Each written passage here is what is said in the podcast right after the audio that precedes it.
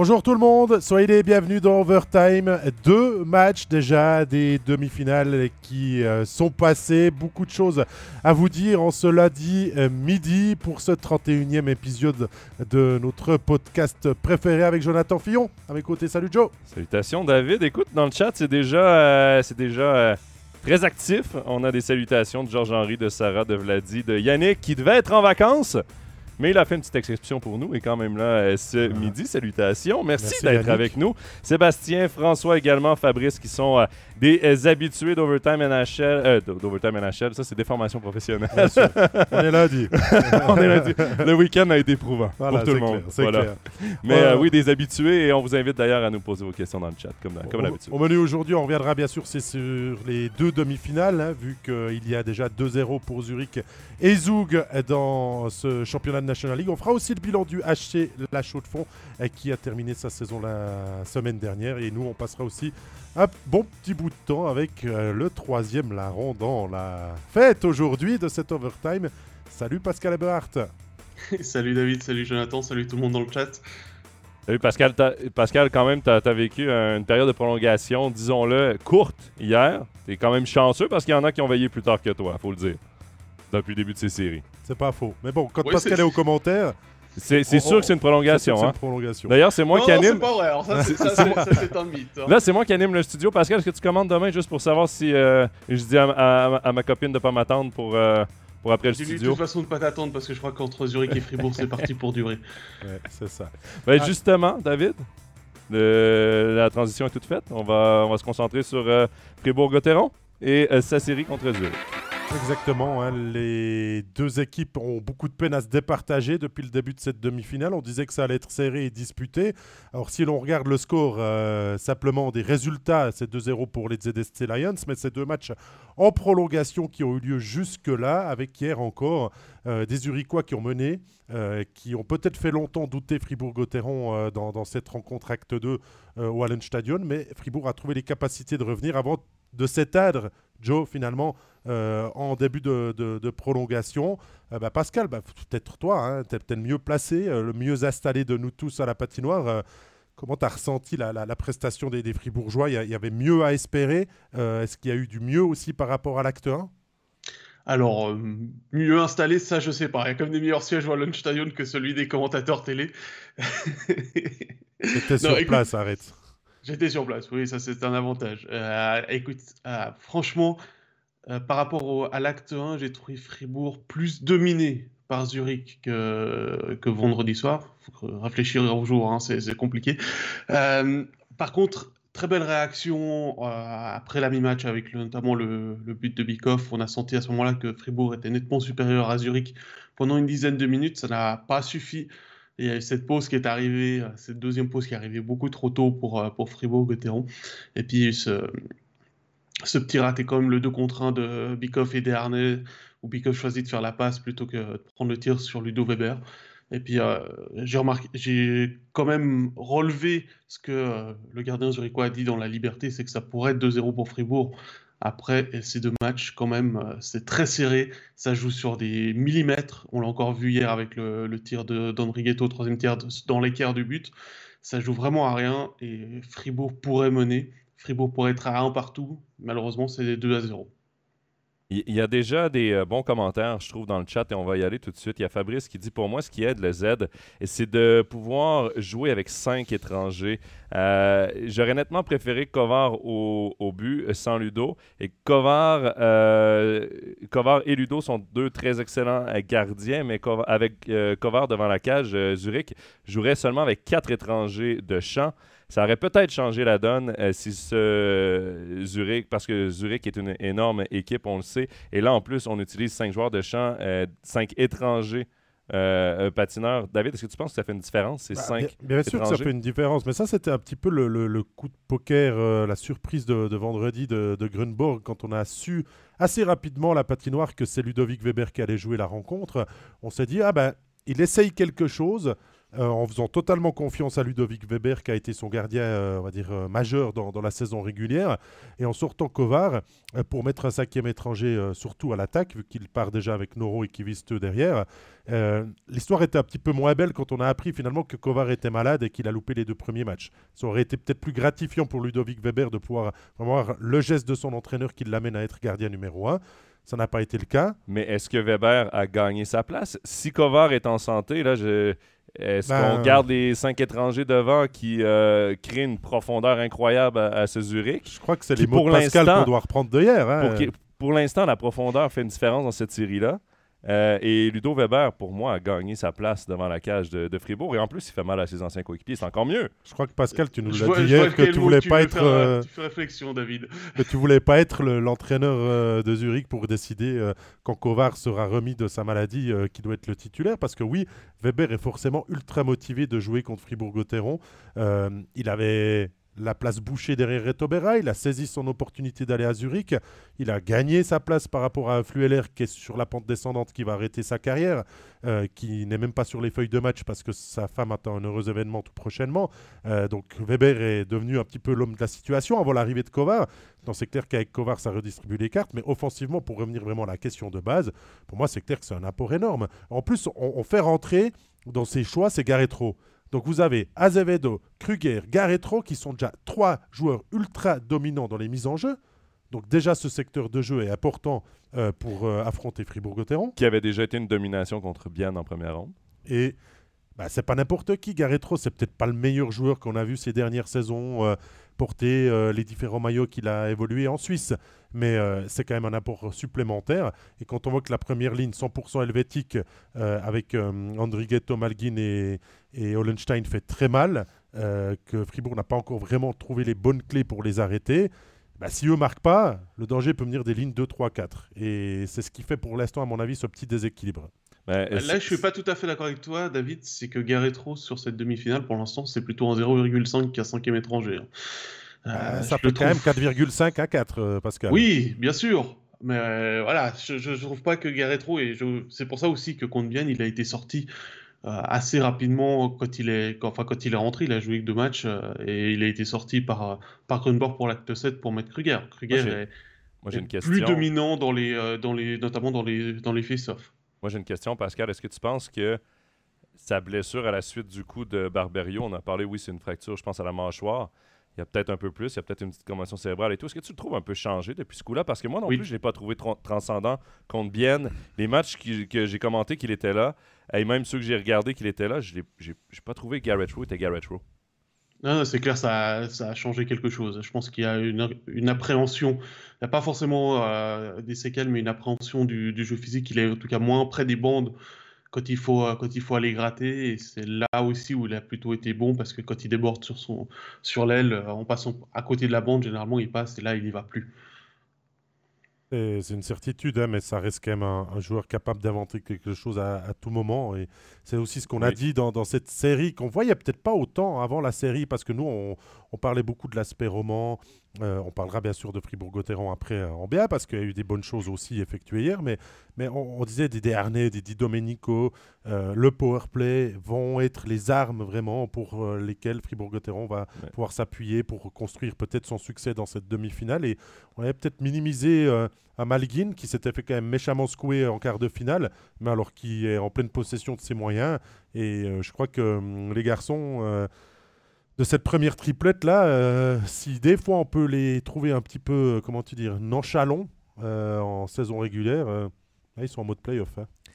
Il y a un commentaire de François que je trouve très intéressant. Il a tout à fait raison. Zurich a eu une série usante physiquement et, psychologiquement contre, contre Bienne, mais l'entraîneur Grandborg utilise à merveille la profondeur de son équipe. Un peu plus loin, il y a Fabien qui nous dit André Ghetto et Malguin sont bien meilleurs que leurs étrangers parfaitement d'accord, ça rejoint ça. Le premier trio est dominant euh, de Zurich, mais les étrangers forment la profondeur de cette équipe-là.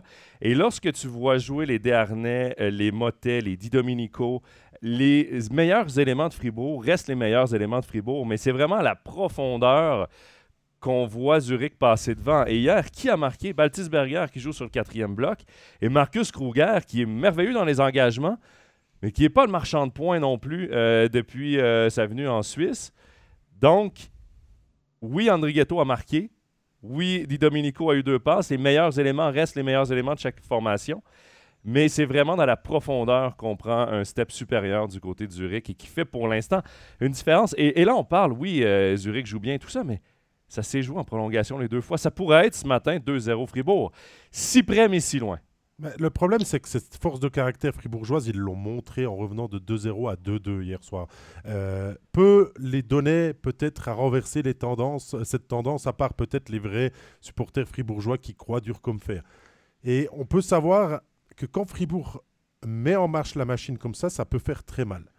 Et il y avait quelque chose qui me disait que hier, c'était totalement possible d'aller chercher l'égalisation dans la série quand ils sont revenus à 2-2. Malheureusement, Zurich a aussi cette capacité d'être dur sur l'homme, euh, d'être agressif en box-play, euh, de pouvoir aussi contrer le jeu fribourgeois. Et ils les ont assez rapidement éteints derrière le 2-2 finalement, pour pas euh, leur laisser croire à une porte ouverte dans leur fief de Zurich. Et ça, c'est aussi une des capacités zurichoises, parce que Fribourg n'a pas pu en profiter pour monter en puissance et espérer gagner ce match même en 60 ou en prolongation. En prolongation encore, tout était possible. Ça n'a pas mhm. duré très long hier soir, mais, mais Fribourg ne doit pas jeter tout euh, à la poubelle ce qu'il a fait jusque-là. D'ailleurs, bah, avant le match, euh, coach Dubé n'avait pas changé grand-chose à son alignement. Il n'a pas non plus énormément de marge de manœuvre, on s'en est d'accord, mais il n'a pas fait de remaniement dans les lignes et tout ça. Il n'y avait pas besoin de repartir avec des nouvelles idées. On a travaillé depuis septembre sur un concept, un système qui fonctionne. Alors oui, il s'entête peut-être maintenant en début de série contre Zurich, mais il est à ça. Il est à ça. On s'attendait à une série. Juste pour revenir sur la profondeur de, Zurich, euh, euh, ce qui est quand même impressionnant, c'est qu'au début des playoffs, c'est Pedretti qui est en première ligne avec Andrighetto et Malguin.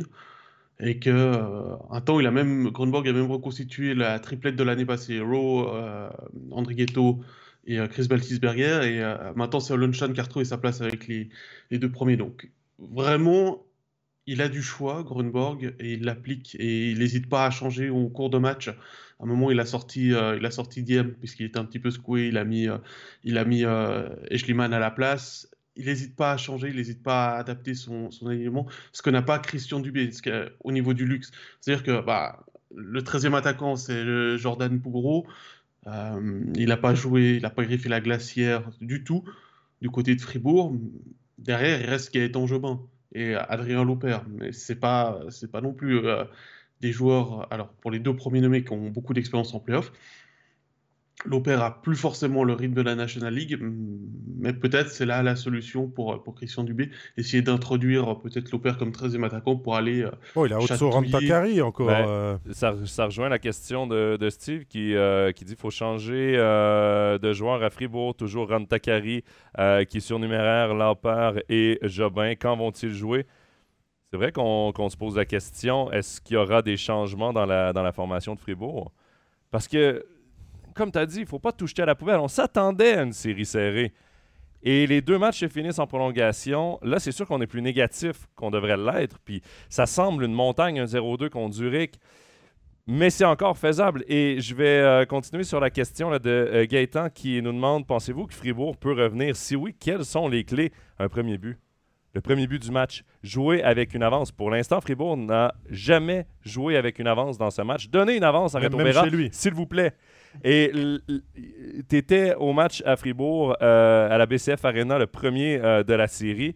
Et euh, je, me souviens que tu m'as dit que c'était pas la, monstre ambiance, c'était pas la monstre fête. Il faut que demain, la BCF Arena soit la BCF Arena qu'on a connue cette saison. Il faut que ce soit intimidant pour Zurich et qu'on joue avec une avance du côté de Fribourg pour reprendre la confiance. Ça n'a pas été, Joe, parce que ben, avant le match, tout, tout était beau et tout. Euh, Fribourg retrouve, euh, après 8 ans, euh, sa place en, demi-finale. Mais le match a été crispant parce que Zurich a mené au score par deux fois et aussi parce que Fribourg n'a pas réussi à emballer ce match et que ce n'était pas un vrai match de, de play-off, comme j'aime le dire, où il y a des contacts, des histoires, des charges, des, des, des, rebondissements, des tirs sur les poteaux. C'était un match où plus les minutes avançaient pour l'acte 1, plus la faute était interdite. Donc, plus de mise en échec le long de la bande. Essayer de ne pas mettre la canne dans les patates de l'adversaire. Donc, il y avait ce faux rythme qui est pour nous difficile à commenter parce que difficile à entrer vraiment dans, dans le match et difficile à vivre pour le spectateur parce que il a poussé, on l'a entendu, ce Mhm. public de la BCF Arena, mais pas comme des soirs de grandes fêtes où vraiment il est l'élément presque principal euh, qui amène à- les joueurs à se transcender. Et bien sûr qu'il attend que ça, parce que pour l'instant, le public comme les joueurs fribourgeois doivent être un peu frustrés de la situation, parce Ouais. qu'ils sont si proches et ils sont menés 2-0. Donc c'est clair que si demain soir, euh, Fribourg va de l'avant, le public va aussi le comprendre et, et tout faire pour pousser. Enfin, ça, c'est le sentiment. Mais après, ce premier but, il faut aussi savoir le marquer. Pascal, il y a Christian qui demande deux prolongations euh, jusqu'ici dans cette série. Est-ce que ça ne va pas être la fraîcheur physique qui va décider de cette demi-finale? Et là, évidemment, on pointe peut-être un peu plus du côté de Fribourg qui a que joué cinq matchs, mais il ne faut pas oublier que Zurich s'est rendu en 7 contre Bienne, mais avait devancé ces matchs. Donc, a quand même eu une pause un peu plus longue. C'est comme s'ils auraient fini en 6. Oui, ils ont joué un match de plus, là, mais niveau pause, c'est comme si la série s'était terminée en 6 matchs.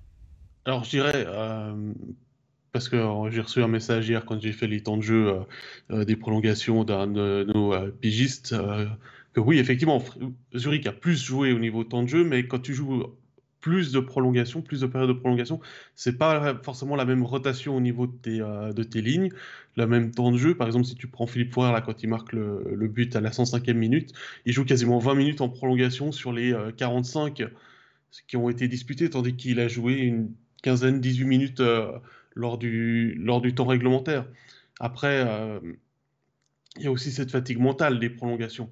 C'est beaucoup plus stressant, c'est beaucoup plus euh, euh, prenant, il y a beaucoup plus de, euh, de stress de ne pas faire de fautes, et ça se reflète aussi parfois sur la deuxième prolongation, où les, équipes sont moins dans le, dans le jeu et plutôt à, dans le bago-bago à pousser le puck pour, éviter, pour éviter ces erreurs. Donc je pense qu'il y a certes une fatigue physique du côté des ZSC Lions qui, a pu, qui ont pu récupérer un petit peu avec ce, jour de congé offert par le, par le calendrier du Allianz Stadion, mais aussi une fatigue mentale du côté de Fribourg euh, liée à- au grand nombre de prolongations disputées contre Lausanne. Moi, j'ai une question, messieurs. Fribourg s'en est sorti 4-1 dans sa série contre Lausanne, certes en allant souvent en prolongation, mais pas mécontent de la tournure euh, qu'a pris ce quart de finale. Zurich a peiné face à Bienne, mais non, sont euh, vraiment trop puisés dans ses ressources, dues aussi à sa profondeur et tout ça. Est-ce que Fribourg est à sa limite maintenant? Est-ce que Fribourg tombe sur un os? Comme nous le dit quelqu'un dans le chat, c'est Anto Prieto. Ouais. Ou est-ce que Fribourg, pour l'instant, est juste euh, finalement euh, mal payé des, des situations, Joe? Est-ce qu'on est en train de vivre un peu les contre-coups de la fin de la saison? Je m'explique. Oui, Fribourg a gagné contre Lausanne, mais à 5 contre 5, c'est quand même Lausanne qui a dominé une grande partie du jeu. On ne reconnaissait pas nécessairement le Fribourg. C'est les unités spéciales qui ont vraiment payé pour Fribourg-Gotteron dans la première ronde. Le jeu à 5 contre 5 n'était pas, était pas parfait, n'était pas le Fribourg dont on a été habitué en première ronde. Là, on affronte une équipe qui, euh, niveau unité spéciale, on, pour- on pourrait les comparer à Fribourg. Euh, contre Bienne, ils étaient bons euh, en power play, ont été excellents en désavantages numériques. Est-ce que Bienne a été mauvais ou est-ce que Zurich a été bon? À vous de juger. Moi, je pense que Zurich a très bien fait en infériorité numérique. À 5 contre 5, j'ai je pense que les meilleurs moments, là, ou un des meilleurs moments des, euh, des playoffs de Fribourg, c'est la deuxième période de- du dernier match où est-ce qu'on a vraiment dominé Zurich. On a marqué deux buts. Là, on sentait qu'on reprenait confiance, qu'on on retrouvait Fribourg-Gotteron. Donc, non, je pense pas qu'on est à la limite des performances. Je pense juste que là, on doit un peu se ressaisir niveau 5 contre 5. On doit trouver une façon de dominer les matchs comme on l'a fait, de mettre du trafic devant euh, Ludovic Weber, de lui compliquer la vie. C'est un grand gardien, Weber. C'est un très bon gardien. Il faut le déranger. Et, là, je dis pas de le frapper, mais mettez des, gros bonhommes devant, euh, mettez de la circulation devant lui, euh, reprendre un peu l'identité de Fribourg-Gotteron dans cette série-là. Et ça va commencer par jouer avec des avances, de marquer un but rapide, d'être devant ses spectateurs, d'être soulevé par la foule et de retrouver ce Fribourg-Gotteron que même en première ronde, oui, c'était une belle victoire de 4-1, c'était réjouissant de les voir jouer, mais le 55 ne m'avait pas convaincu. Moi, j'ai, c'est cette impression-là que c'est le vrai Zurich qu'on voit et que c'est pas encore le vrai Fribourg-Gotteron. Je m'explique. Le vrai Zurich, parce que euh, après l'interview que j'ai réalisée vendredi avec Maxime Noro, j'ai un petit peu pu discuter avec lui. Et euh, je l'ai un petit peu euh, chatouillé sur ce qu'il m'a dit à l'interview en disant que en ce moment, les partisans au Halle Stadion étaient bruyants. Et moi, à la fin de l'interview, j'ai dit bon, Maxime, tu dis en ce moment parce que ça veut dire que toute la saison, ils l'ont pas été. Et puis, il n'a pas vraiment répondu parce qu'il ne veut pas avoir de problème, même qu'il va changer de crèmerie la saison prochaine. On, va répondre pour lui. Donc, euh, voilà. Et il me dit, mais on a été, et c'est un mot qu'il a utilisé assez fort, suffisant contre Bienne. C'est-à-dire que ça, c'est le Zurich qu'on connaît. C'est ce Zurich qui arrive à s'endormir pendant des longues minutes dans un match, qui se croit plus fort que l'adversaire et qui finalement se retrouve à perdre. Et ils se sont fait peur contre Bienne, les, les Zurichois. Et ça, ils le savent que contre Fribourg-Gotteron, c'est interdit. Parce que le niveau est un petit cran au-dessus. Je ne dis pas que Bienne est vraiment moins bon que Fribourg-Gotteron, mais c'est des demi-finales, il y a de l'enjeu. Et Zurich tient vraiment à retrouver sa place en finale et avec euh, à la, barre d'essayer d'aller jusqu'au bout. Donc euh, Zurich a monté le tempo et Fribourg arrive sur le RIP de Lausanne euh, contre lequel il s'est beaucoup appuyé sur les buts en power play. Et bah, pour l'instant, bah, il faudra trouver d'autres solutions. Là, on voit beaucoup dans le chat qu'on nous dit que il faut sortir, euh, il faut sortir euh, euh, Brodin, qui qu'on ne voit pas et tout. Alors, est-ce que vous sortez, tiens Pascal, est-ce que tu sors Brodin pour faire rentrer Lauper Est-ce que tu sors Brodin pour faire rentrer Rantakari Est-ce que tu mets Jobin? Si tu es coach là, qu'est-ce que tu fais? Le choix, il est très compliqué parce que Brodin, c'est un des rares qui va devant le gardien du côté de Fribourg et qui va se mettre vraiment tout proche de Ludo Weber. Plusieurs fois, il a été euh, il était euh, avec un patin dans la pâture bleue à, toucher les jambières, euh, tout ça. L'Opère est, peut-être un petit peu moins dans ce style-là. après, c'est clair que là, au niveau défensif, je pense que Noufner manque, notamment aux côtés de, de, Diaz. Je suis pas le seul à l'avoir remarqué non plus. Euh, j'ai vu là un tweet de, Pierre Chouvet euh, de La Liberté ce matin qui disait qu'il était sur la glace mais avec un maillot distinctif, donc il va pas jouer demain euh, non plus. Mauro Loufner, à moins d'une grosse surprise. Donc peut-être essayer le, duo Rantakari-Diaz. Mais dans ce cas-là, il va falloir que la quatrième ligne de Fribourg, elle aille, elle aille charbonner vraiment. Parce que bah, il n'y aura plus que Hausener et qui? L'Opère, oui. Jobin, c'est pas un joueur physique. C'est pas, c'est pas non, mais il peut apporter sa vitesse. Mais c'est pas ça dont elle a besoin la quatrième ligne actuellement. Et si euh, Dubé le met quelque part, c'est en quatrième ligne. Donc c'est plutôt, c'est plutôt l'opère qui doit entrer pour aller faire le travail que fait Brodin avec la, même qualité. Ensuite, pour, pour, revenir sur ce que tu disais par rapport au public, c'est vrai qu'hier, il a fallu attendre le début de la prolongation pour réellement entendre le public euh, du Allen Stadion. Ça s'est entendu à la télé d'ailleurs. Hein. À la télé, euh, je regardais le match là, et je me suis rendu compte. En fait, au début de la prolongation, Pascal, j'ai l'impression que tu avais un peu la, même ambiance que moi lors du match numéro 7, là, vers, euh, quand Zurich a pris les devants dans ce match-là. Oui, mais je retrouvais cette qui ambiance. Très, qui est très présent dans les grands événements, donc les, euh, les classiqueurs contre Davos, euh, les finales, les matchs 7. ces moments-là, le public du Allianz Shadow, il va se réveiller. Euh, hier, ils ont sorti leurs deux animateurs hein, avant le match. Ils nous ont fait tout un speech sur le, t-shirt qu'ils ont sorti hein, avec la Mission to Ten euh, pour aller chercher un dixième titre de champion suisse. Ils ont essayé de motiver. Ils ont fait leur Fall Gas CDC un peu plus lentement que, que d'habitude. Et au début du match, ça n'a pas répondu. C'est flat. Voilà, il y, a des questions encore dans le chat. Hein. N'hésitez pas à continuer de nous en poser. Euh, ben, je, vais, je, vais, prendre tout d'abord le commentaire de Marc je vais lui, euh, qui, qui m'invite à aller faire un discours dans le vestiaire euh, de, de, Fribourg. Si on m'invite, je vais y aller. Il y a Mélanie qu'on salue, Mélanie Gobet. Je suis pas sûr que tu ferais le mal au, milieu du vestiaire de Fribourg. Non, non, non. Derrière mon micro ici, c'est facile de faire le mal. Mais dans le vestiaire. c'est bon. Il y a Mélanie qu'on salue qui, qui demande, et, et Ludo qui connaît très bien les attaques camp adverse, Ludovic Weber, est-ce que ça peut jouer un rôle? Moi, personnellement, je pense pas. Ça fait deux ans qu'il est parti et, de toute façon, les joueurs se connaissent un peu tous dans cette, euh, dans cette ligue-là. Moi, je pense que c'est plus une question de motivation de battre ses anciens coéquipiers parce que, oui, l'équipe a pas énormément changé, mais il y a quand même des nouveaux éléments. Il y a quand même.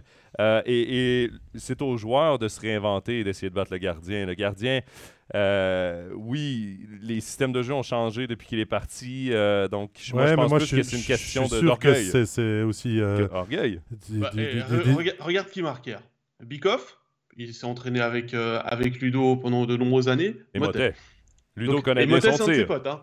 Je ne sais pas si vous vous souvenez, Mélanie, elle va s'en souvenir. On avait fait un reportage avec Mélanie sur, sur Kylian Motet il y, a, il y a de cela quelques saisons. Parmi les amis qu'on lui avait demandé d'inviter pour, pour, pour l'interview, il y avait Bikoff et Weber. Ah, c'est une certitude. Mais je pense qu'il y a aussi un énorme sentiment de satisfaction quand es Ludo Weber et puis que quand Motet traverse toute la glace de manière rageuse, c'était en fin de match ou en début de prolongation, et qu'il arme un slap shot et puis qu'il va le chercher avec le gant. Euh, je pense que tu as de quoi te relever et puis de bomber le ah, torse pour un petit peu euh, provoquer l'adversaire. ah, J'évoque un petit souvenir de Jonathan. On peut, on peut se, se souvenir de Patrick Roy et de son fameux clin d'œil euh, Ludo Weber est trop jeune pour s'en souvenir, mais je pense que c'est ce genre de réaction qu'il a dû avoir. Si Motet passait devant Weber, je pense qu'il y avait un petit clin d'œil qui, se serait, qui se serait donné. Du, moins, euh, ah, c'est une question d'orgueil. On n'a pas de questions dans, le chat. Pascal, toi, tu en as peut-être une, euh, mais Motet, on l'a vu quand même touché, touché à l'épaule, bien se faire masser pendant le match. Est-ce que tu as pu en savoir un petit peu plus ou forcément en playoff, c'est silencio stampa? Alors c'était assez silencio stampa du côté de Fribourg. Hein. On toutes les interviews, c'était au bord de glace, euh, alors que d'habitude, c'est plutôt au bord du, à côté du vestiaire au Lunch Stadion. Et là. Euh, il a rejoué. Écoute, il, a rejoué. il a rejoué très Il a rejoué son slap shot d'ailleurs et après sa blessure et après le massage. Exactement, c'est ce que j'allais dire. C'est après, après le coup. Je pense qu'il euh, il a surtout été surpris par le choc et ça lui a fait une petite tension dans, dans le muscle. il serait pas forcément revenu aussi vite au jeu si c'était un peu plus grave. Après, combien de joueurs ne sont pas à 100% dans ces différents alignements en playoff hein? Plusieurs euh, joueurs jouent Alors, je pense que 100%, euh, Rantakari doit être à 100%, Jobin doit être à 100%, Bougro peut-être à 99%. Non, ils, sont tous, ils sont tous des petits bobos euh, quelque part qui traînent, euh, c'est clair là-dessus. Après, euh, je ne sais pas non plus quelle a été l'influence de la chute de Reto Berra euh, juste avant le, troisième tiers, parce qu'il a comme j'ai encore été regardé avec euh, le multiview qu'on a à disposition. Il prend comme une sacrée secouée contre la bande sur sa faute de quart et, la petite coche qu'il avait. je ne sais pas si ça l'a déconcentré pour, pour la suite du match ou pas, mais Question, c'est qu'il s'en veut à la fin du match, Berra. Ah oui, il s'en veut, mais parce qu'il remet pas bien Puck à, à sous terre et derrière c'est c'est quelque chose qui ont il y a eu une mauvaise communication entre les deux sur cette, sur cette prise de puck en, fond de patinoire et, et euh, voilà. Après, on, voit aussi dans, ce, dans cette demi-finale, Joe, que l'erreur est interdite à ce niveau-là. Ah oui, euh, oui, mais là, tu as les, probablement les... de petite perte de puck euh, en face, c'est. Tu probablement les. Hein. Puis on, va en parler après de la deuxième demi-finale. Tu as probablement les quatre meilleures équipes du championnat. Chaque petite erreur va être coûteuse. Ça se joue à des ben, on le voit, ça se joue à un but. Euh, bon, il y, a eu le premier match euh, Azo qui s'est terminé 3-0, mais qui était très serré, un but dans une cage vide. Mais tout là va se jouer par des millimètres. Euh, chaque présence, tu dois donner absolument tout ce que tu as parce que chaque but est coûteux, chaque but peut changer un match du début à la fin. chaque victoire, peut changer une série. et, et c'est pourquoi, d'ailleurs, l'acte 3 va être un match clé dans cette série-là parce que pour les deux séries. Pour les, deux, séries. mais si Fribourg perd un deuxième match à la maison et que là doit aller chercher euh, trois, quatre victoires de suite là, pour espérer l'emporter. On a déjà vu un 0-3, 4-3 cette année. C'est déjà rare d'en voir euh, une fois. Ben là, deux fois en une année, moi, je serais, je serais plutôt euh, négatif, mais c'est vraiment des séries qui sont hyper intéressantes, qui sont très, très serrées. Et je vais relancer euh, Pascal avec une question qu'on a dans le chat et je la trouve intéressante parce que moi aussi je reste sur mon appétit. C'est Fabrice qui nous demande, Pascal, est-ce qu'on est en droit d'attendre plus de Raphaël Diaz?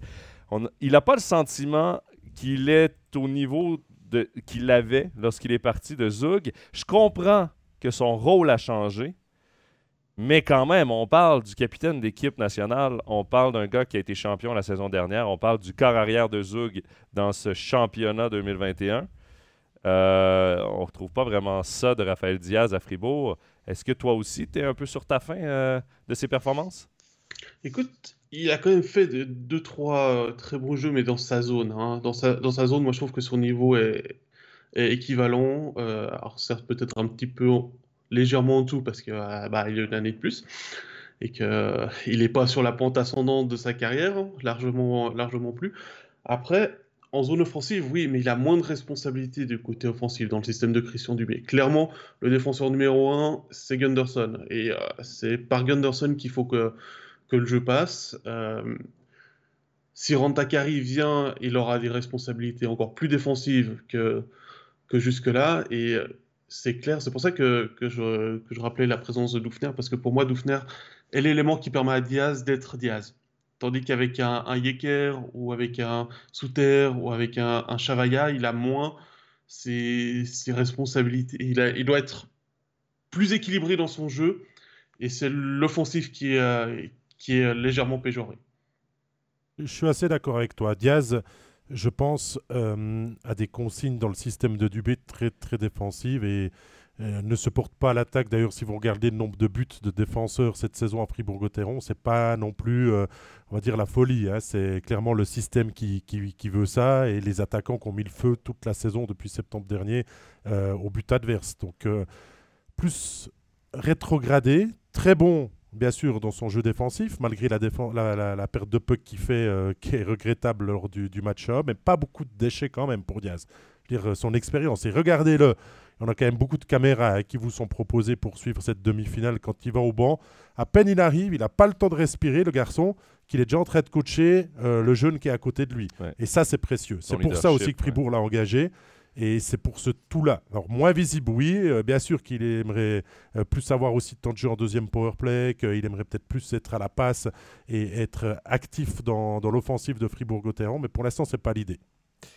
Je vais prendre, euh, messieurs, on va, on va conclure sur cette, euh, sur cette série parce que le temps file déjà à toute allure. Je vais prendre deux derniers commentaires, un plus négatif, un plus positif. Il y a Thierry qui nous dit Fribourg doit maintenant gagner la série 4-1. Avant la demi, personne n'a fait un tel pronostic, pour ce que ça vaut nos pronostics. Mais quand même, c'est une question de momentum, c'est une question de, confiance. Et Yannick nous dit sincèrement, je suis assez surpris du rythme de Fribourg. Je leur donnais pas cher aux prolongations et, de, pendant la série contre Lausanne. faut avouer qu'ils tiennent super bien le rythme et les matchs euh, sont euh, plaisants à regarder. C'est vrai que Fribourg nous donne euh, jusqu'ici de très, une très bonne saison. On va, on va inclure toute la saison qu'ils nous ont donnée. Euh, et on va voir vraiment l'acte 3 va être le moment clé de cette, cette série-là et de cette saison. Tu, tu relances à 2-1 demain soir avec un match convaincant euh, qui rassure beaucoup de monde, qui te rassure aussi ouais. pour les joueurs et l'entraîneur du B. Je ne dis pas que la machine est relancée. En face, ça reste un, un solide Zurich, mais il faut ce point demain soir, quel que soit le dénouement, que ça doit être en huitième prolongation, comme facilement dans les 60 minutes. Et demain, il y a seule la victoire qui compte. Ouais. Oui, c'est ça, c'est ça. Et puis euh, le, le, public aura son rôle aussi à jouer. J'ai vu plusieurs messages de, de Richard aussi qui disait qu'il fallait mettre le feu à la BC Farnas. C'est exactement ça. Tu en as parlé, David, euh, aussi euh, sur l'acte 1. Maintenant, euh, Fribourg doit prendre tous les éléments positifs. La fin du deuxième tiers, c'est 10 minutes où vraiment euh, Zurich n'existait plus pendant 10 minutes. Il faut, euh, il, faut, il faut le soutien du public. Il ne faut surtout pas abandonner. Il n'y a que 2 à 0. La série peut tourner. Regardez, Zurich l'a fait contre Vienne. Et euh, comme le disait euh, Thierry, il faut, euh, il faut gagner, comme tu disais aussi, Joe, pas perdre demain parce que aller gagner une fois au Stadion c'est possible. Pour renverser la série, c'est possible. Mais si la mission, c'est d'aller le faire deux fois en quatre matchs, ça va être beaucoup plus compliqué. Voilà pour euh, cette série. Évidemment, on vous donne euh, le rendez-vous euh, en studio demain soir dès 19h30. Ce sera encore une fois notre match studio. Ce, cet acte 3 entre Fribourg et Zurich. On va maintenant passer à l'autre série de demi-finale qui oppose Zug à Davos. Avec des Zougois qui mènent là aussi 2 à 0 dans la série. Un premier succès en ayant blanchi, le deuxième euh, en toute fin de rencontre, j'ai vraiment envie de, dire. Euh, 2-0 pour les Zougois qui, euh, sur euh, ces 120 minutes de disputer, ont la mainmise clairement de cette série. Davos s'est sorti fatigué de son quart de finale contre Rappersville. on pensait que ça pouvait payer peut-être dans le premier, dans le deuxième tiers de l'acte 1. Ça a été compliqué, tu étais au match, Joe, tu vas pouvoir ouais. nous le dire. Euh, et par la suite, Zouk a cette énorme faculté de maîtriser son, son sujet. Et, et, hier a, a, fait très mal avec ce but qu'on qu va forcément évoquer, euh, qui tombe à 15 secondes de, de, la fin sur une pénalité euh, et tout. Mais allons dans l'ordre. Euh, toi, le match 1 euh, déjà de cette série, puisque tu, tu étais la Bossard, comment, comment tu l'as vécu? Tu sais, David, c'est moi qui ai écrit le, texte d'ailleurs euh, qu'on a, a mis sur le web là, pour présenter cette série-là. Et je me disais, bon, Davos sort de quatre victoires consécutives, ont le momentum contre une équipe qui n'a pas joué depuis huit matchs. C'est bien beau de sortir une équipe en, quatre, mais ça peut être aussi euh, un couteau à deux tranchants parce que tu, tu, rentres dans ta série, oui, reposé, mais plus nécessairement avec le rythme de match. Le coach d'Antagnes disait avant le match euh, on a vraiment pratiqué euh, sur un pace, sur un rythme de match. On a vraiment augmenté le rythme pendant les entraînements pour rentrer prêt dans ce match-là. Et j'ai vu un Zug mature, un Zug prêt à faire face à Davos. Pourquoi? En première ronde, qu'est-ce qu'on a dit Davos? À quel moment la série contre Appersville a changé quand Davos a commencé à jouer physique? Qu'est-ce que Zug a fait en première période contre Davos? S'est mis à les frapper. Elle frappait tout ce qui bouge. Une première période hyper physique, complètement dominée. Je pense que les tirs, là, si je me souviens bien, c'est 16-3 en première période. C'est Eschliman qui a gardé euh, l'égalité euh, zéro partout. C'était complètement une domination de Zug. Et là, ils ont joué un jeu physique.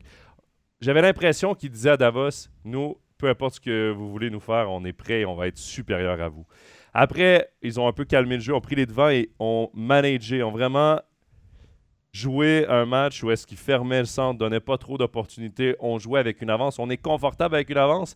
Et lorsqu'on donne des chances de marquer, ben, il y a un certain Leonardo Genoni qui euh, est encore une fois excellent. Je veux dire, en playoff, on voit Genoni année après année nous faire des, des, séries euh, à la hauteur de ce qu'il est. Euh, comme gardien de but. Et ça s'est traduit par une victoire de 3-0, 100% méritée. Et euh, encore une fois, le power play qui fait la différence. J'en parlais avec Niklas Hansen et euh, il, me disait encore que oui, ce serait un élément important dans cette série et que pour l'instant, tout roule pour ce power play. D'ailleurs, encore hier, deux buts. Deux buts sur le power play.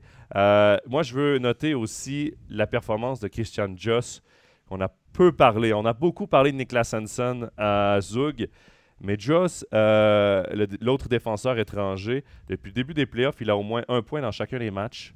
Euh, je l'ai senti quart arrière. Euh, je l'ai senti, il, amène un aspect physique intéressant, il a un très bon coup de patin. Et, le but qu'il a marqué dans l'acte 1, c'est drôle parce qu'il fait un jeu, un, un, set play pour obtenir un bon tir des poignets et frappe le poteau, l'extérieur du poteau. Et après une 15 secondes plus tard, on voit exactement le même jeu. Et c'est 2 mm peut-être à côté, c'est l'intérieur du poteau qui frappe et c'est le 1-0. C'est le but vainqueur. Et encore hier, marque le premier but. Euh, il joue une série incroyable. Mais là, Pascal, moi j'ai l'impression que Davos, à force de perdre, euh, de 1, tu as la confiance qui, qui est plus là parce que là, tu tires 0-2 dans ta série et tu tires de l'arrière 0-2 dans ta série, mais c'est pas Rappersville que tu as c'est Zug et j'ai pas l'impression que la confiance doit être au top pour Davos. clairement, et comme tu dis, c'est par rapport à une en face, ce sera pas évident de retourner la, la série de 0-3 à 4 euh, 4-3. Euh, demain, Davos on va devant une grosse mission d'aller essayer de battre Zouk sur sa patinoire. Ça va être compliqué. Euh, ils n'auront pas l'avantage, mais ils doivent utiliser un peu la frustration qu'ils ont en ce moment euh, j'ai vu euh, quelqu'un dans le chat qui parlait de, du geste de sur Eschliman qui n'a pas été euh, sifflé.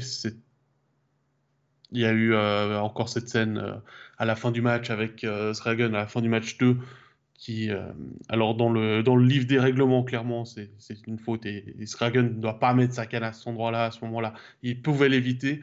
le coup de sifflet est malvenu, mais c'est les joueurs maintenant qui doivent récupérer cette frustration, le mettre sur, euh, euh, sur, la, sur la glace dans leur, euh, dans leur envie et puis aller bousculer ce zoug-là, aller chatouiller les leaders comme, comme Gregory Hoffman, comme Joes, comme, comme Hanson.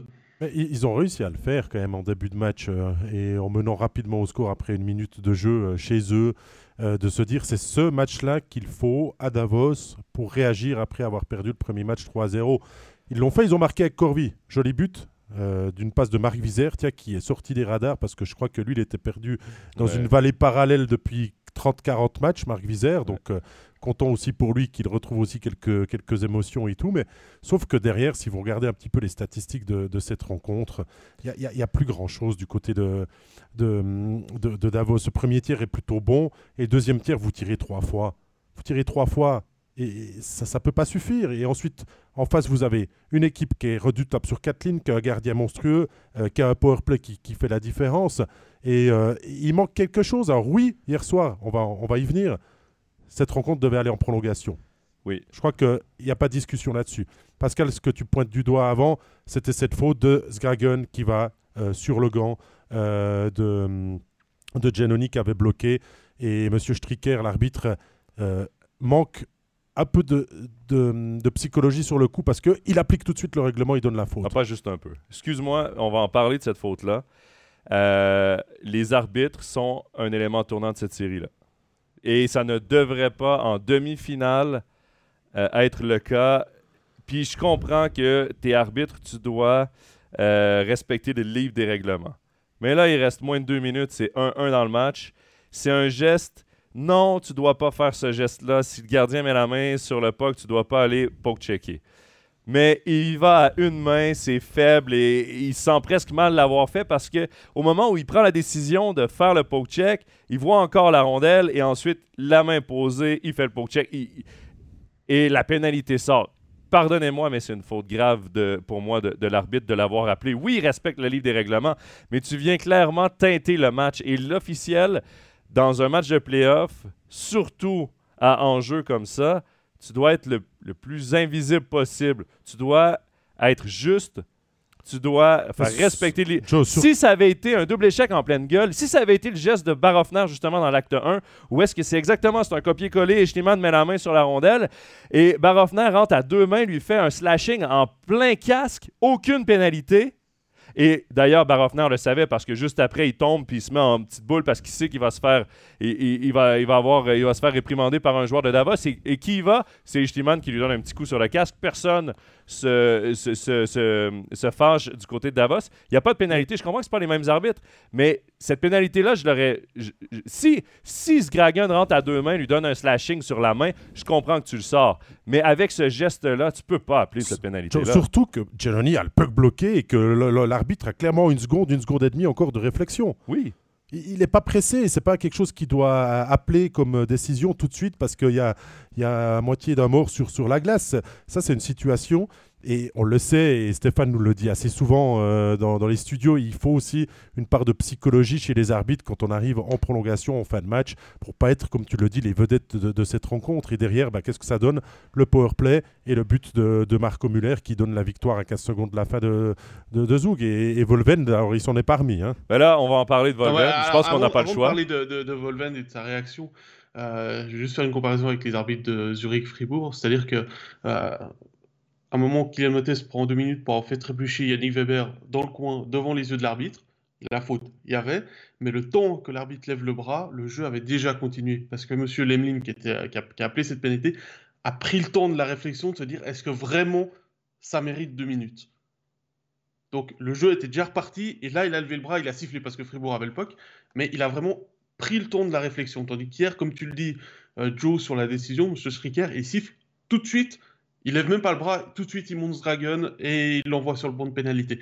Et moi, ce Et- qui me, ce qui me Et permet de avec dire que autorité, finalement il y c'est avait pas, presque une y avait- fierté, euh, Ouais. excuse Pascal. euh, euh, qu'il n'y avait peut-être pas euh, pénalité, c'est la réaction des Zougois. Parce qu'au final, il n'y a personne qui saute sur ce dragon non plus pour dire Ah bah, écoute, là, grand, euh, s'il te plaît, euh, t'évites. C'est, c'est, c'est juste une petite tape sur l'épaule pour dire Hé, s'il te plaît, ça, fallait pas le faire.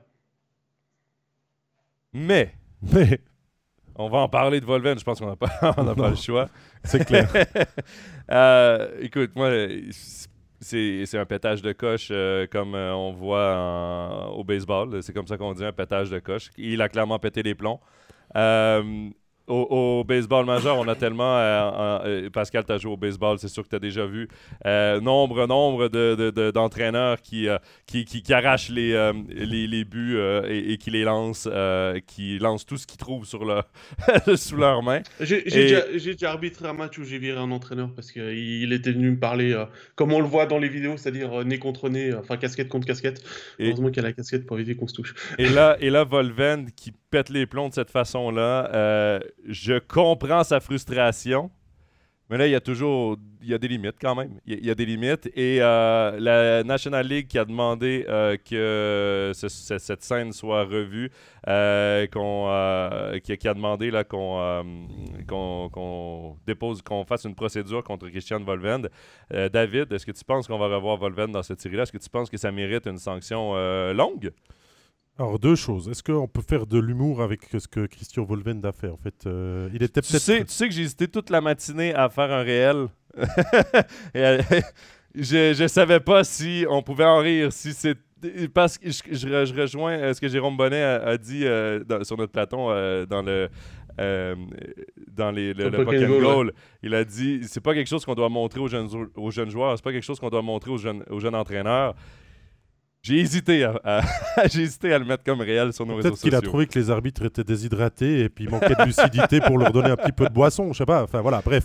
Euh, Finalement, c'était bien intentionné son geste, c'est ce qu'il était en train de nous dire. il était juste un peu énervé parce qu'il visait pas juste, donc il a eu besoin de quatre courdes en fait. Bon bref. alors au niveau technique, parce qu'on parlait baseball, alors c'est catastrophique. Hein. Il va falloir qu'il aille euh, s'entraîner avec euh, du côté de quoi une équipe de baseball. Hein. c'est pas très loin de chez lui, donc il va pouvoir aller prendre des cours parce que franchement c'était catastrophique. C'est la petite touche humoristique. Restons sérieux le, geste, l'attitude est grave. Et, non, l'attitude est grave. Et, je crois que parmi les, entraîneurs restants encore dans ce championnat, c'est le seul qui pète les plombs comme ça. Euh, Dubé peut s'en prendre à oh. l'arbitre, euh, On a, on a quand même une image de Grunborg qui tourne avant les émissions, hein, je vous rappelle. Filmé à Davos. Oui, mais c'était pas envers le corps arbitral. Ça, c'était calculé. Ça, Pour moi, ce que Grunborg a fait à ce moment-là, c'était calculé parce qu'il voulait un peu. Euh, ouais. Et ah, la pub était mauvaise alentour de lui, puis il était pointé du doigt pour certaines choses, puis il a voulu un peu montrer de caractère. Pour moi, Volven peut s'énerver, peut appeler l'arbitre, peut l'engueuler, euh, peut lui déverser toute sa haine, euh, qui euh, a une part de vérité aussi. Faut, faut, faut le dire, il est sous pression, euh, il a envie de plus, euh, il sent clairement que le match bascule et puis qu'il le perd. Euh, il peut frapper la porte, comme ça c'est déjà vu, mais il, peut aussi envoyer un message comme ça à ses joueurs. C'est des suspensions aussi, ça a frappé la porte. Oui, mais elle est peut-être moins ah grave que, ce qu'il l'attend. Quand on est à Davos, on peut le faire. Donc voilà, mais, mais là, il vise les arbitres, messieurs. on touche déjà pas un arbitre, alors il les a certainement pas visés parce qu'ils étaient de l'autre côté de la glace, mais le, geste, l'attitude, c'est à bannir. Et moi, j'espère qu'on ne le reverra pas euh, sur le banc de Davos euh, pour la fête de cette série, de cette saison peut-être. J'espère qu'on soit aussi exemplaire parce que ça laisse aussi une porte ouverte pour faire euh, comme ça dès qu'on est un petit peu énervé. Parce que Pascal, oui, on pointe du doigt l'arbitre dans cette situation-là. Mais reste que l'erreur est humaine et je pense que l'arbitre le sait très bien qu'il a fait une erreur. Oui, de dire sa façon de penser, c'est une chose, mais là, c'est inacceptable. Ah, mais pour moi, il peut, euh, Christian Volven, il peut euh, devenir écarlate comme il sait si bien le faire. Il peut gueuler pendant 10 minutes sur l'arbitre euh, à le rendre sourd. J'ai aucun problème avec ça.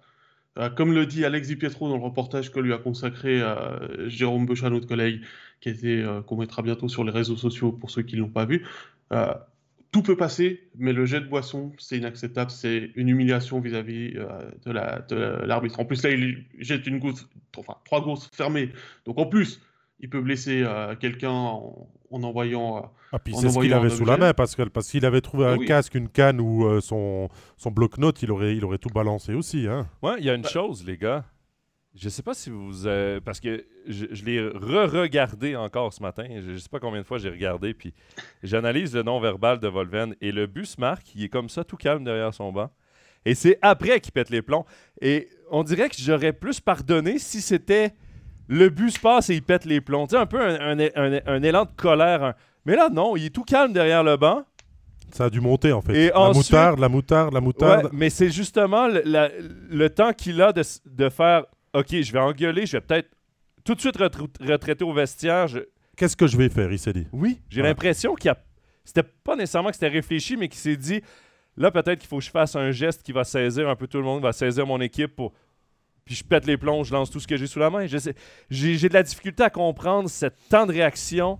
Parce que moi, je sais pas, mais si je pète les plombs, je pète les plombs. C'est tout de suite. Quelqu'un quelqu'un me fait quelque chose, je pète les plombs là. J'attends pas. Euh, ah, je vais prendre une grande respiration et après je pète les plombs. Je...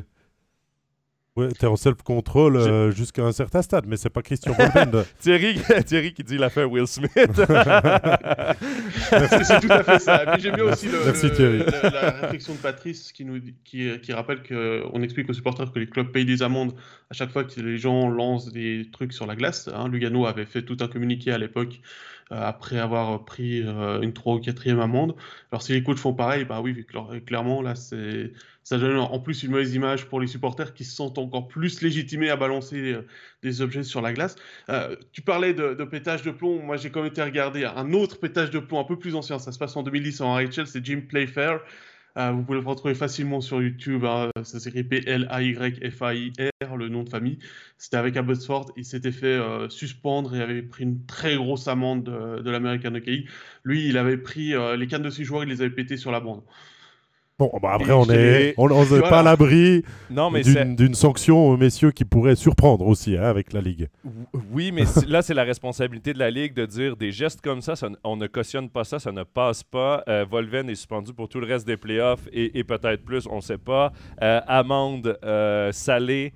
Là, on doit vraiment y aller d'un exemple de ça, ça ne passe pas. Quand un joueur frappe un officiel, et là je suis pas en train de comparer les deux gestes, mais quand un joueur frappe un officiel, c'est des, les, plus longues suspensions qu'on voit.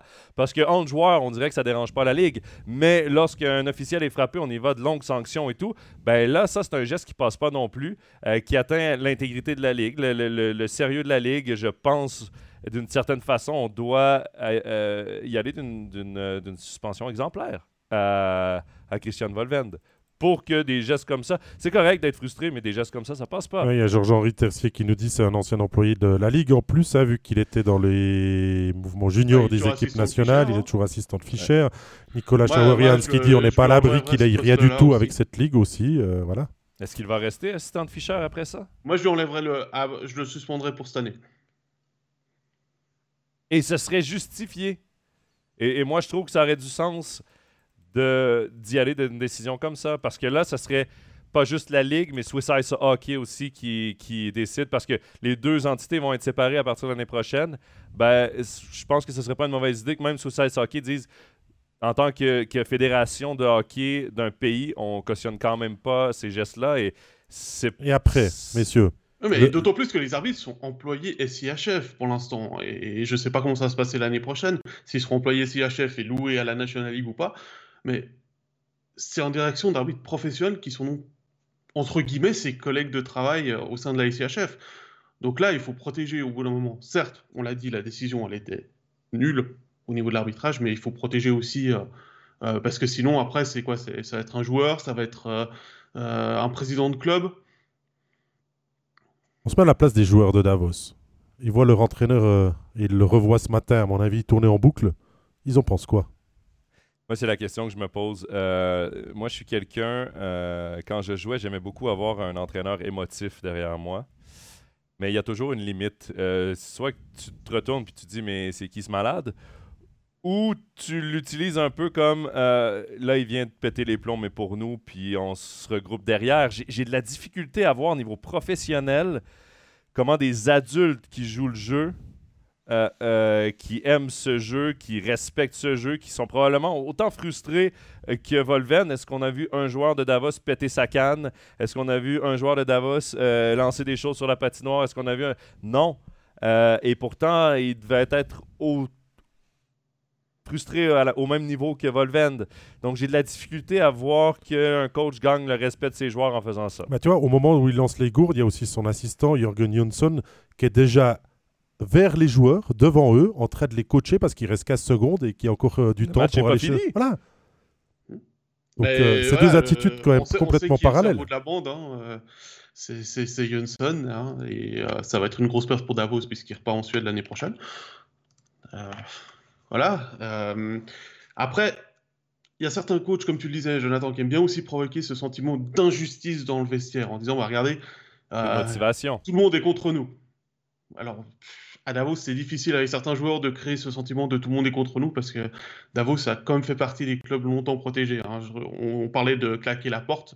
Euh, on se souvient de l'image de Max Orley dans le documentaire des règles du jeu à Berne où il claque la porte. Euh, derrière, il avait été sanctionné par la, par la SIHF. Quelques années plus tard, Delcourteau fait la même chose à Davos. Euh, c'était limite, c'est pas grave Arnaud, ça va aller mieux la prochaine fois. Donc, il y a toujours, c'est pas faire deux poids deux mesures, mais voilà, Max Orley était un habitué des amendes. Je sais plus, c'est le matin, je crois qu'une année, une année qui avait fait, qui faisait le, le, calcul de combien est-ce qu'il avait payé d'amende au, total. Il a eu été suspendu aussi pour certaines réactions. maintenant, il faudrait aussi que euh, Volven soit suspendu, soit clairement. Alors, moi, c'est une autre question. Est-ce que l'arbitre doit aussi être mis en question? Maintenant, on sait que tout euh, passe au crible et tout ça, que Stricker est quand même un arbitre euh, avec de l'expérience. Certes, il dégaine vite ou des pénalités, mais est-ce que lui, on doit aussi avoir un petit entretien avec lui au niveau de son chef des arbitres et tout ça? Ben, Comme Pascal le disait, les, les arbitres sont des employés de la SCHF. si je fais le, si je fais la comparaison avec l'Amérique du Nord, en NHL, les arbitres sont engagés par la NHL. Et lorsqu'un arbitre fait une erreur du genre, euh, il est rencontré, parfois vont être privés de finale. Euh, ce qui fait que les euh, arbitres essaient vraiment de ne faire aucune faute professionnelle, parce que c'est, entre guillemets, une faute professionnelle qui, qui s'est passée hier. Quoi qu'elle est justifiable, mais dans le cours du jeu. Euh, c'est ridicule, surtout quand la, dans l'acte 1, il y a des choses pires qui, qui sont passées, qui, ont été euh, laissées passer. Mais je, moi, j'espère au moins qu'il va y avoir une réunion qui va se faire, euh, ouais, qui va se faire parler. j'espère qu'il va y avoir, mais après, je pense pas qu'il va y avoir. Après, il y a eu tellement de fautes dans le premier acte, dans, dans, les, dans la première ronde entre Fribourg et Lausanne, puis pourtant, tu vois encore ces arbitres-là je pense pas que. Il y a, Jean-Philippe. Euh, deux secondes, Pascal. Il y a Jean-Philippe qui m'écrit que hum, bah, il était au match, il a fait les interviews d'après-match, et puis on doit aussi mettre en avant que les joueurs davosiens euh, sont restés euh, relativement courtois et diplomatiques dans leurs réponses devant les médias. Ben, ça, là, je, voulais y revenir avant que tu, me lances sur les arbitres. Ça, pour moi, Christian Volven, là, je compare ça un peu à un joueur là, quand on dit euh, euh, il, pense plus au nom derrière qu'au maillot, euh, qu'au, logo devant. Volven a plus pensé à lui qu'à l'équipe en faisant ce qu'il fait, alors que les joueurs sont restés professionnels. Puis je pense à Mathias Bromé, pendant l'entrevue justement qu'il a fait à Jean-Philippe. Et j'ai bien aimé le petit clin d'œil qu'il a fait de on aurait dû gagner ce match-là. j'ai l'impression que c'était le il pointait en quelque sorte, sans le dire l'officiel, parce qu'on oh, s'est fait voler ce match-là. Pas au, niveau de la physionomie de la rencontre dans laquelle ils ont été dominés, mais de se dire en prolongation. On ne sait jamais comment ça aurait pu terminer. Surtout que tu as un gardien comme Eschliman qui est en feu.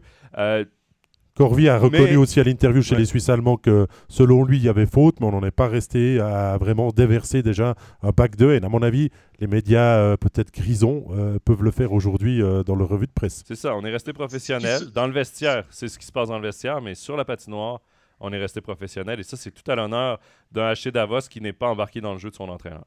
J'ai parcouru un petit peu euh, les, différents euh, médias ce matin, quand même, un petit peu.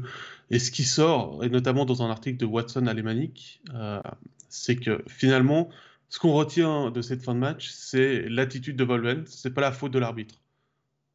Donc, oui, les arbitres doivent passer au crible aussi et, se remettre en question là-dessus.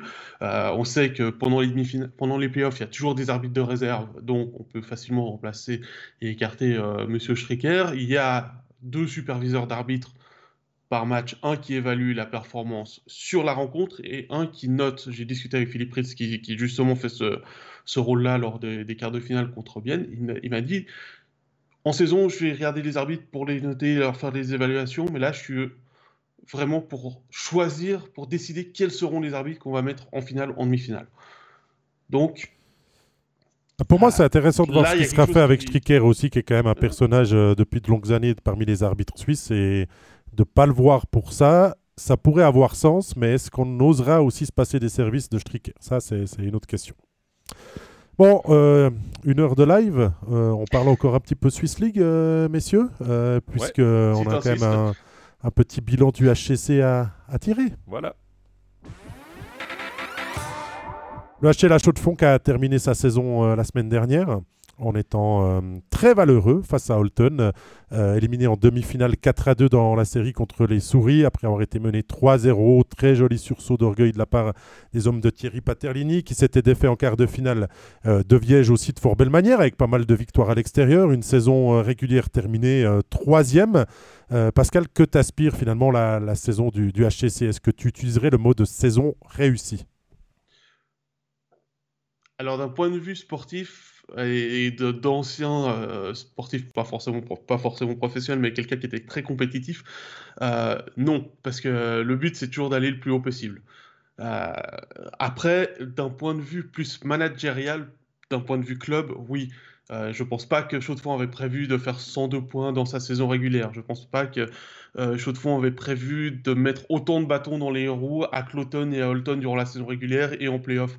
Et euh, à part ce petit moment où ils se sont fait peur contre Viage en quart de finale, la saison, elle est réussie. Ils auraient même mérité ce septième match contre, contre Holton, juste pour couronner complètement la, la saison. Joe? Faut dire que j'ai l'impression qu'on compare euh, des pommes avec des oranges. Le budget de l'automne et Holton avec les licences B et tout versus euh, le HCC, c'est merveilleux ce qui s'est passé. On était euh, à un match de pousser l'acte 7 dans une série qui, sur papier, était gagnée d'avance par Holton deux équipes qui voulaient, qui, aspiraient à gagner, qui avaient mis les moyens pour euh, monter en National League. Euh, c'est tout à l'honneur du HC La Chaux de Fonds. Et je regardais euh, les matchs parce que, bon, nous, on faisait les soirées web sur, ces, sur les studios qui se sont faits du côté de La Chaux de Fonds. Il, semblait avoir une magnifique ambiance dans cette patinoire des Mélèzes. Ça fait du bien d'avoir un peu de d'avoir ces spectateurs qui, qui, qui, euh, qui, répondent présents dans cette patinoire, qui donnent euh, un, euh, un, beau, une belle ambiance et qui soutiennent leur équipe, qui a tout donné. Et moi, j'ai mon grand moment de cette série-là c'est l'entrevue d'après-match. de Fred Iglesias. Et, et, et, les émotions de Fred Iglesias quand il, il dit qu'il va prendre sa retraite du hockey professionnel c'est là que tu vois que euh, c'est une page qui se tourne, c'est des beaux moments. On voyait autant dans sa, dans sa peine de la fierté des beaux moments, des beaux souvenirs que de la tristesse de ne pas avoir réussi à aller chercher un dernier titre euh, ou d'avoir participé à une finale à la toute fin. Mais il peut être fier de sa carrière et euh, c'est un, un beau moment de télé, c'est un beau moment humain dans, ce sport parce que oui, les athlètes, on les critique, on est sur, sur Overtime, on a beaucoup de temps d'antenne en studio et tout, on les critique facilement, mais ça reste des humains, ça reste des humains qui aiment euh, ce jeu, euh, qui nous en donne, euh, qui nous donne du spectacle chaque, du, spectacle chaque soir, qui donne beaucoup de temps à, à ce jeu-là, même si oui, c'est un job pour eux, ça reste quand même une passion, une vie. Tu, tu, dis beaucoup de choses sur lesquelles j'ai envie de revenir. Euh, tu me permets de développer un petit peu Vas-y. Euh, pour revenir d'abord sur la saison du HCC, euh, je dois dire que hum, Loïc Bourcalter, Thierry Paterlini et tout le staff du HCC a travaillé fort durant tout l'été pour bâtir une équipe avec une équipe plus forcément à touche régionale. Il y en a toujours. Il y a des Jason Dubois, des, des Bouchareb, des, des Voirol, Servigno, le deuxième gardien, qui a toujours cette touche chaude-fonnière importante pour l'identité du club. Mais on allait faire des, quelques paris avec des joueurs euh, anciennement de la Zoug Academy, euh, faire revenir certaines valeurs sûres. Euh, il y avait des Carbis qui étaient là, il y aurait du Archterki, il est parti en cours de saison, on a récupéré David Muller. les étrangers, deux Norvégiens aussi, assez original finalement, ça a assez bien fonctionné aussi. Et, et, tout ça, on a essayé quelque chose parce qu'il fallait monter, parce qu'il y a un projet derrière dans le club de dire à l'horizon 2025, on aimerait avoir les reins un petit peu plus solides pour aller voir si c'est possible d'aller voir en dessus des nuages si l'air est pas en National League. Et euh, fait bien les choses pour l'instant. Se construit, se base. Cette saison, elle était presque un peu surprenante, j'ai envie de vous dire, parce que euh, troisième, c'était au-delà des espérances. Et je crois que n'importe qui dans les rangs du HCC aurait signé tout de suite pour être troisième à, 10 points euh, de, de, Holton, euh, à quelques enclabures de, de, de Cloton, qui, qui, sont deux monstres de, ce championnat. Donc tout a été bien. Mais tout ça peut tomber quand vous arrivez en playoff. Et quand vous héritez de Viège, bah, c'était forcément compliqué. la chaux de fond l'a fait caractère. Et en ayant des blessés quand même importants, notamment Stéphane Ulmer, qui est la pièce maîtresse de cette défense euh, qui n'a pas été là très longtemps cette saison et qui aurait vraiment pu apporter un step supplémentaire euh, au HCC. Euh, le retour de Sloan dans les buts quand Lausanne l'a libéré a fait du bien parce que c'était le gardien difficile à contourner sur lequel on peut s'appuyer. Et bah, il y a eu cette, petite magie qui s'est inscrite euh, dans, dans, ces playoffs de demi-finale contre, contre Holton. Et ça, le public l'a bien compris et pour avoir beaucoup parlé après, après les matchs que l'on a commentés sur place, le, le, président Olivier Calam était très content parce que lui, son pari de sa mission 2025, c'est de reconquérir le public avant tout. Parce qu'il les avait désertés avec deux saisons après la finale contre Logenthal qui avait été perdu 4-0, euh, qui ne venait plus au Mélèze. Et là, d'avoir 4700, 4200 euh, lors des matchs, c'est le pari c'est le pari réussi de, les convaincre de revenir l'année prochaine. Et ce qu'ils ont vu, ces spectateurs, c'est une équipe qui a mouillé le maillot jusqu'à la dernière seconde en s'inclinant d'un petit but dans le sixième acte. Donc euh, il a été satisfait. Maintenant, est-ce que le public va revenir la saison prochaine? C'est une autre question. À eux de travailler en coulisses et Dieu sait qu'ils vont le faire assez rapidement pour euh, leur proposer des abonnements, des offres et tout ça. Mais c'était vraiment le, principal enseignement de se dire qu'à chaud de fond, on revit, on revibre pour le hockey sur glace et, et ça, ça, ça fonctionne bien. Ce que j'ai par contre pas aimé, c'est le dernier point que je vais dire, après je vais vous laisser la parole si vous voulez rajouter quelque chose, c'est Monsieur Calam, que j'adore euh, parce qu'on est toujours très bien accueilli, euh, personnage ô combien sympathique, mais dans le matin, il s'est laissé aller d'un petit commentaire que peut-être il regrette aujourd'hui de dire que euh, par rapport à Ajoie, eux veulent poser d'abord les fondations du club pour monter petit à petit, entrevoir la National League et pas commencer par le toit comme Ajoie. Et ça, je pense que cette petite pique-là, même que Ajoie maintenant est à l'échelon supérieur, était un peu maladroite et inutile parce qu'elle a été très mal reçue, je sais, par des supporters chevronniers qui ne l'ont pas compris et surtout du côté d'Ajoie. Mais ça, c'est de la petite provocation peut-être maladroite d'après-saison. Moi, j'ai une petite question. C'est un commentaire de supporter plus que de président. Oui. Bah, il était supporter avant d'être président. Oui, justement, c'est pour ça Il vibre toujours autant. C'est pas le seul président qui fait des commentaires qui pourraient se passer. Je dis ça, je dis rien. C'est pour ça que j'ai utilisé le mot maladroit. Oui. Euh, j'ai euh, peut-être une petite question parce que j'ai écouté l'entrevue d'Olivier Calam justement au, dernier match. Il a été question de Mathias Tretnes. Tu étais dans les, euh, dans les matchs à la patinoire des Mélèzes. Est-ce qu'en coulisses, il y a une il y a un indice qui dit que Tretnes pourrait prolonger puis qu'on garde les, deux Norvégiens ou euh, c'est encore un gros point d'interrogation? On a beaucoup parlé. On a beaucoup parlé et euh, j'ai même posé la question à Loïc Bourcalter pour euh, tout vous dire, qui m'a répondu que ça ne serait pas une bonne idée de lui parler de prolongation de contrat dans ses playoffs. Parce qu'il a connu une saison un peu moins bonne, je ne veux pas dire moins bonne, mais un peu moins bonne. Euh, il a surtout euh, été aux côtés d'un Sondre Holden qui a été très très bon, qu'on a prolongé. Ça a peut-être dû le piquer hein, aussi, euh, Tretnes, de, ne pas avoir le, contrat et tout ça. Il devait le prouver dans ses playoffs. Ça n'a pas tout le temps été statistiquement éloquent, mais c'est un énorme travailleur. C'est un, gars qui va faire le sale travail, défensif aussi. Et rien que le sixième match, euh, il a aussi prouvé qu'il avait encore son rôle à jouer là-dessus. Et il a marqué, il a fait une super passe de but et tout ça. Euh, il, a vraiment, il a vraiment cette âme-là de, peut-être vouloir garder. Et moi, euh, pour avoir aussi parlé beaucoup avec les journalistes qui suivent, Julian Servigno, Vincent Costet, l'idée serait de les garder. Voilà, c'est ce qui se dit. Mais il n'y a, encore aucune confirmation qui est là. Parce qu'on sait ce qu'on a aussi avec Tretnes. Si vous allez chercher un autre, un autre étranger, vous repartez peut-être de zéro. Et c'est pas l'étranger qui est enfermé chez lui à passer ses nuits, à parler avec la famille euh, de l'autre côté euh, l'Atlantique, à jouer à Fortnite euh, et tout ça. C'est quelqu'un qui est apprécié aussi pour tout ce qu'il fait. Il n'est pas capitaine pour rien d'une équipe hein, non plus. Donc moi, je, continuerai, mais je ne suis pas directeur sportif. Et peut-être que d'avoir deux Norvégiens, deux gars qui, euh, qui parlent la même langue, qui, qui, ont les mêmes origines, ça aide toujours à une cohésion. Euh, Pascal, il y a une question de Patrice euh, qui demande c'est bien pour le HCC cette saison, mais avec la perte de Cloton ou Dalton, parce que là, c'est sûr qu'il y a une des deux équipes qui va monter en National League. Donc, il y aura 14 équipes l'an prochain en National League. Il y a Bâle qui va monter puisque c'est les champions euh, de la MySports League. Il demande est-ce que cette ligue gardera de l'attractivité? Parce que l'écart se creuse quand même beaucoup entre les équipes de tête et le reste du, groupe. Il ne faut pas oublier là, que c'est quoi, c'est Zog Academy qui m'a fait aussi à son programme? Oui, qui, qui, qui, qui euh, arrête puisque les clubs de Swiss League ne voulaient plus de la Zog Academy. Donc Zog a pris acte de la décision et a suivi la décision et je crois comprendre que certains clubs comme euh, regrettent un petit peu euh, d'avoir forcé la main à Zouk de supprimer son équipe puisque derrière on essaie de sauver aussi les Ticino Rockets et euh, de conserver les, Rockets en, Swiss League. Alors oui, il y aura une perte d'attractivité parce que c'est une grosse cylindrée qui va disparaître et que a, a, permis aux autres clubs aussi d'attirer du monde dans les patinoires, comme ça a été une grosse perte qu'Ajoie monte finalement, notamment pour Chaud de Fond, puisque les derbies ont disparu.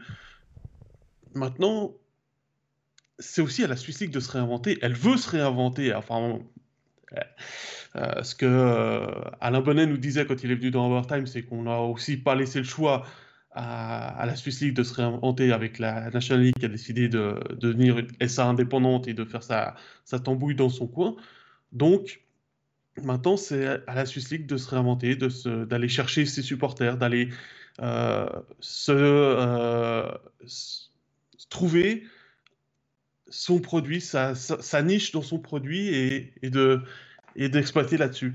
Et euh, le fait de réattirer les gens à la patinoire du côté du HCC, bah maintenant, clairement, le HCC doit devenir une des locomotives de la Swiss League pour remplacer le club qui va monter.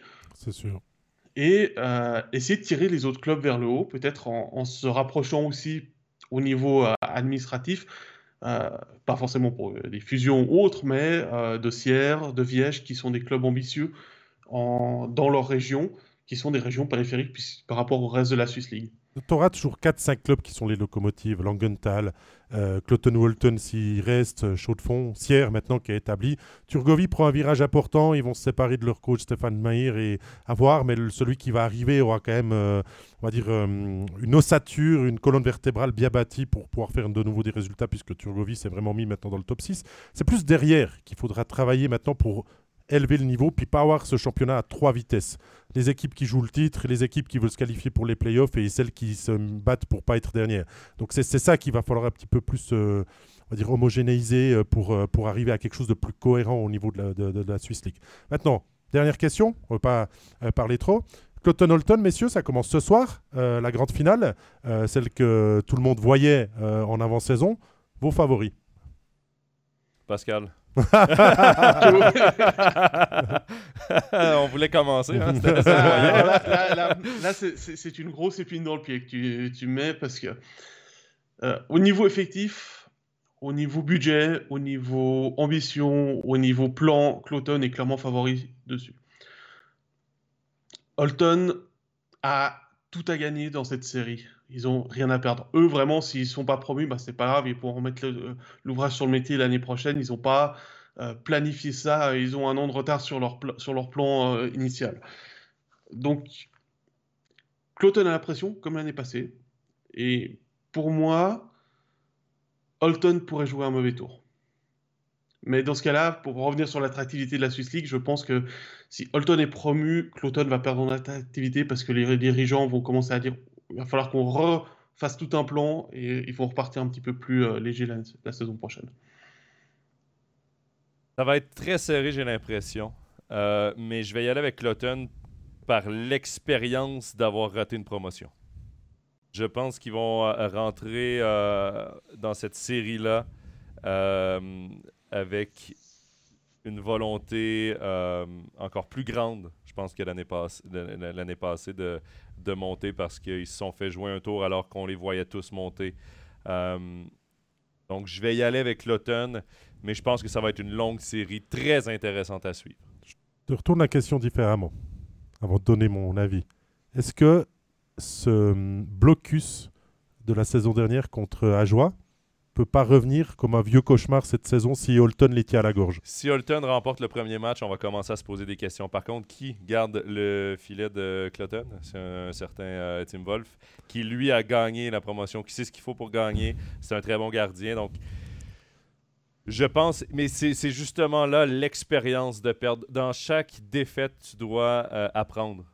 Euh, et je pense que Cloton je, leur souhaite d'avoir appris. Je pense que c'est ça qui va faire la différence. Mais je rejoins Pascal. Si Holton passe, Cloton l'an prochain, euh, à voir ce que ça va, ce que ça va être. Parce après, Tim Wolf dans les buts, euh, depuis qu'il est arrivé, il a mis des points importants au show euh, pour Cloton contre, contre Turgovie. Mais c'est Kirchhoff ton gardien pour les prochaines années. Et c'est Wolf qui doit t'amener en National League. C'est pas top comme message que tu fais passer à Tsurkirchen. Parfaitement d'accord avec Et après Tsurkirchen, si tu montes au National League, lui se verra peut-être être mis aux côtés d'un gardien étranger. Donc c'est Tsurkirchen la grande victime finalement de ces playoffs et de la saison prochaine. Le gardien qui t'a amené où est-ce que tu es en ce moment. Mais euh, c'est le problème de donner une licence B à Tim Wolf. Est-ce qu'il le mérite? Est-ce qu'il est bon? Oui.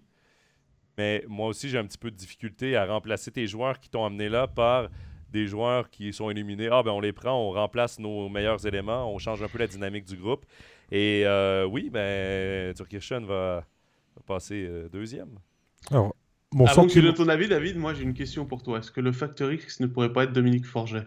Bien sûr, bien sûr. Euh, Dominique Forget qui n'a pas, pas pu chausser ses patates très souvent dans cette demi-finale, blessé, blessé à une jambe, je, je crois, pas plus d'informations à, à, ce sujet. Et qui essaye de s'entraîner, qui aimerait revenir. Il voulait essayer de revenir s'il euh, y avait match 6, c'était un peu court euh, au Mélèze. Match 7, peut-être. Donc on peut espérer le voir jouer. on le souhaite parce que ce joueur est tellement cool euh, à voir et ce qu'il amène encore à plus de 40 ans sur la glace est, génial. C'est le troisième étranger, si, si on veut, de par son rendement et de son, de son leadership et de son expérience. Donc euh, oui, oui, oui, euh, et, clairement. Et je lui, je lui, j'ai dit que je, mettais Cloton euh, vainqueur là, mais je souhaite sincèrement pour la personne qu'il est à Dominique Forget, qui rêve d'avoir au moins une chance en National League. Je lui souhaite de terminer sa carrière avec une promotion et, et une éventuelle saison en National League si ça se poursuit pour lui. Après, c'est vrai que si vous regardez les effectifs des deux équipes, vous donnez un avantage à Cloton, ça paraît, ça paraît logique. Ils ont tout fait euh, l'année dernière pour monter, ils avaient déjà une belle équipe, ils l'ont encore renforcé. Euh, il y a maintenant ce jeu de licence B, mais qui favorise les deux équipes, quelque sorte, parce que Holton a quand même une défense clairement différente de ce qu'il avait euh, en saison régulière. Mais c'est vrai que il y a encore Matteo Nodari qui est arrivé. bref, Cloton a de la profondeur, Cloton a de la qualité. Mais Cloton a des vieux démons qu'il a aussi démontré contre Turgovie. Et ce que a fait Turgovie doit aspirer euh, Holton, ça c'est clair, parce qu'ils euh, les ont poussés dans leur dernier retranchement. Je ne dis pas qu'en quart de finale, pour Cloton, c'était trop facile. Euh, ça serait manquer de respect au Getseka, mais ils ont quand même joué sur un patin. On a, vu, on a vu, les limites des Getseka Lions aussi. Hein, donc, donc voilà. donc, là, c'est clair que euh, Cloton part à 60-40 pour moi. 4-2 euh, euh, parce qu'ils peuvent aller gagner une au Kleinholz. Mais cette série est quand même très très indécise. Et pour en reparler aussi avec Andreas Hagman et les experts qui viennent de MySports Alemanic suivre les matchs et commenter, on, prend toujours le temps de, boire un petit verre après les matchs quand on est sur place. Petite tradition de, Swiss League. On parle beaucoup avec les gens et tout. Mais nos collègues alémaniques disent c'est 50-50, messieurs, avant le coup d'envoi. et on ne peut que s'en réjouir. Donc ça commence ce soir. Ce soir pour le premier match avec euh, Régis Cerf et Jérôme Bonnet qui seront aux, commentaires. De quoi euh, bah, trouver toute la transition, euh, Jonathan, pour aller au programme de la semaine. T'as bien raison. Allons-y. Et pourquoi ça ne part pas? Ah voilà. Il est fatigué. Donc ce soir, Cloton Holton qui sera l'affiche à suivre. Demain, la suite des euh, demi-finales de National League avec l'acte 3 et on va alterner comme ça toute cette semaine. Hein, de quoi vous offrir du hockey sur glace tous les ah, soirs. Non, pas tout à fait. David, semaine ah, il y a vendredi saint. Merci Pascal. Attention, attention, attention. Samedi, la Swiss League joue à 17h, juste avant la National League. J'y arrivais parce que c'est un week-end Pascal qui arrive, euh, et non pas Pascal Eberhardt. Et on joue aussi lundi, euh, bien sûr la NHL euh, ce, dimanche avec Florida à Détroit. et lundi, on va jouer lundi de Pâques, 17h aussi pour l'horaire de la Swiss League et 20h, ça horaire inchangé pour la National League. Et ça promet. Floride, Floride Détroit, match de NHL, faut pas manquer. Hein, Floride qui est une équipe hyper spectaculaire et puis le sous qu'on va pouvoir voir sous le maillot de Détroit. Messieurs, j'ai pas encore parlé avec Danny pour ce match, mais avec Danny Gelina, mais je pense qu'il se réjouit comme moi de pouvoir commenter cette rencontre. les, matchs des Panthers sont toujours très spectaculaires. Euh, pour euh, Denis qui nous a salué là, il y a 8 minutes à peine, il est arrivé en retard, il nous le disait euh, sur le chat. Eh ben, l'émission va être disponible sur YouTube et nos plateformes de streaming, SoundCloud, Apple Podcast et Spotify dans la journée. Donc, pour nous réécouter en voiture ou où vous voulez finalement. Où, vous voulez, dans le train. dans, le train, dans la sieste pour vous relaxer, dans les transports publics et tout. C'est que moi je consomme mes podcasts en voiture, voilà. en faisant la cuisine, tout est possible, en faisant le ménage et tout. Et pour répondre à Patrice avant de terminer, est-ce que vous fumerez aussi quelques cigares cette année, messieurs? Ah. bah, Je sais pas, est-ce que tu euh, viens Patrice euh, à Cotton ou Holton euh, nous faire une cargaison? On peut toujours qu'un à la saison dernière forcément, mais voilà. C'est sympa. Merci à vous pour vos nombreuses questions. Euh, on apprécie toujours discuter avec vous et passer cette heure, heure et demie euh, en votre compagnie. Merci à toi, Pascal. Merci à toi, Joe. Merci salutations, à vous, messieurs. Salutations à tous. Et n'oubliez pas, demain, 19h30, je serai en studio pour animer l'acte 3 des playoffs. Et prochain overtime, non pas lundi, Pascal prochain, mais mardi à midi. Notez déjà le prochain rendez-vous. Passez une très, très, très belle fin de journée, une belle semaine placée sous le signe du hockey sur glace. Bye bye. Bye. Bye bye.